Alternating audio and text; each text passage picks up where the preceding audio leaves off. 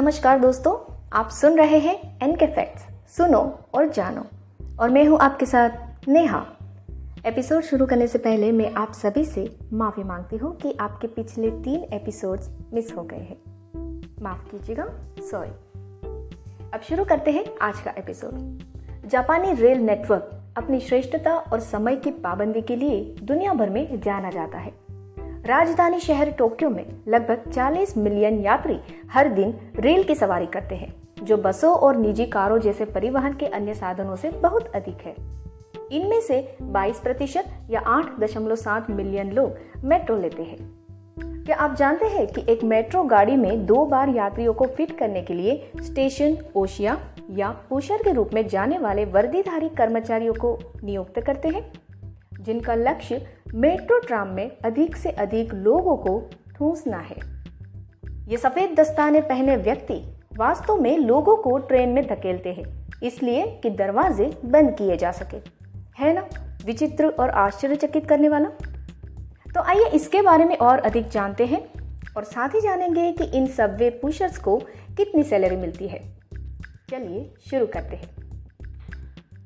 Japan में व्यस्त घंटों के दौरान रेलवे स्टेशन अटेंडेंट्स, जिन्हें पुशर्स या ओशिया कहा जाता है, दुनिया में सबसे अजीब काम करते हैं।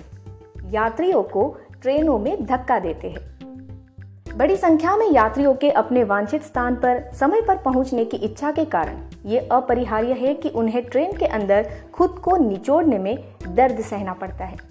धक्का देने वालों का विचार पहली बार लगभग एक सदी पहले न्यूयॉर्क शहर में उत्पन्न हुआ था, लेकिन आज ये जापानियों के साथ अधिक जुड़ा हुआ है।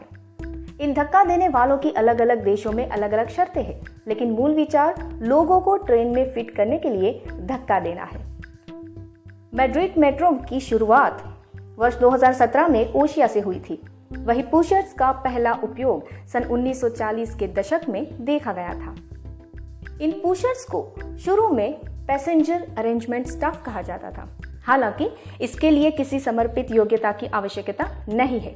कई छात्र और पार्ट टाइम वर्कर इन जॉब्स को बड़ी आसानी से पा सकते हैं। वैसे कभी कभी स्टेशन के कर्मचारी भी धक्का देने वाले के रूप में काम करते हैं। कई बार भीड़ के वक्त लोग जब मेट्रो ट्रेनों में चढ़ते हैं तो वे गेट के पास ही खड़े होने लगते हैं। ऐसे में अंदर थोड़ी बहुत खाली जगह होती है, मगर गेट के पास भीड़ बढ़ जाती है। ऐसे में जब अगले स्टेशन पर दूसरे यात्री चढ़ते हैं तो उनके लिए जगह ही नहीं होती। तब काम आते हैं ये ओशिया। ये एक जापानी शब्द है। सूट कैप लगाए और दस्ताने पहने इन लोगों का सिर्फ एकमात्र काम होता है कि लोगों को धकेल कर ट्रेन के अंदर ठूसे, जिससे एक डिब्बे में ज्यादा यात्री आ जाए, और दूसरा ये कि ट्रेन के दरवाजे ठीक से बंद किए जा सके। वैसे अमेरिका में भी ओशिया जैसे लोग पहले से होते थे, लेकिन वो काफी अपमान करने वाले ढंग से यात्रियों को अंदर धकेलते थे। कई बार तो मार भी देते थे। वहीं जापान में ओशिया इस बात का बहुत ध्यान रखते हैं कि किसी को चोट ना लगे। जब ट्रेन पुशर्स को पहली बार टोक्यो के शिंजुकु स्टेशन पर पेश किया गया था तो उन्हें पैसेंजर हैंडलर्स के रूप में जाना जाता था, जो ज्यादातर पार्ट टाइम स्टूडेंट्स थे। आज हालांकि कोई भी स्टेशन कर्मचारी एक पेशेवर पुशर्स बन जाएगा, जो व्यस्त समय के दौरान इस भूमिका के लिए तैयार होगा। वही दो हज़ार बारह में हांगकांग स्थित फोटोग्राफर माइकल वुल्फ ने टोक्यो कंप्रेशन नामक फोटो की एक श्रृंखला बनाई, जिसमें यात्रियों के दर्दनाक और असुविधाजनक भाव दिखाए गए थे। इन तस्वीरों से पता चलता है कि मेट्रो के अंदर की स्थिति कितनी भयानक और शर्मनाक हो सकती है।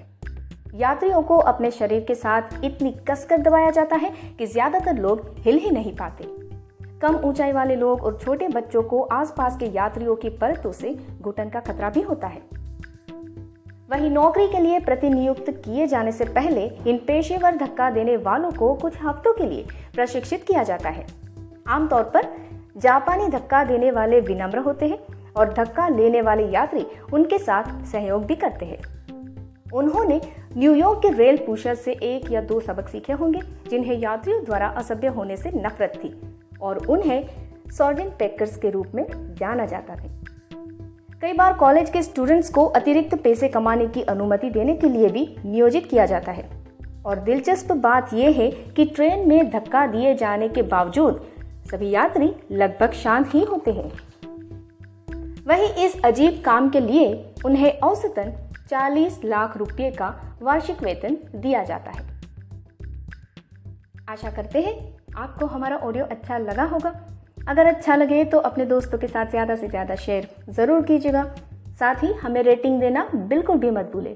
ऑडियो सुनने के लिए धन्यवाद। मिलते हैं आपसे अगले एपिसोड में। तब तक के लिए अलविदा। जय हिंद।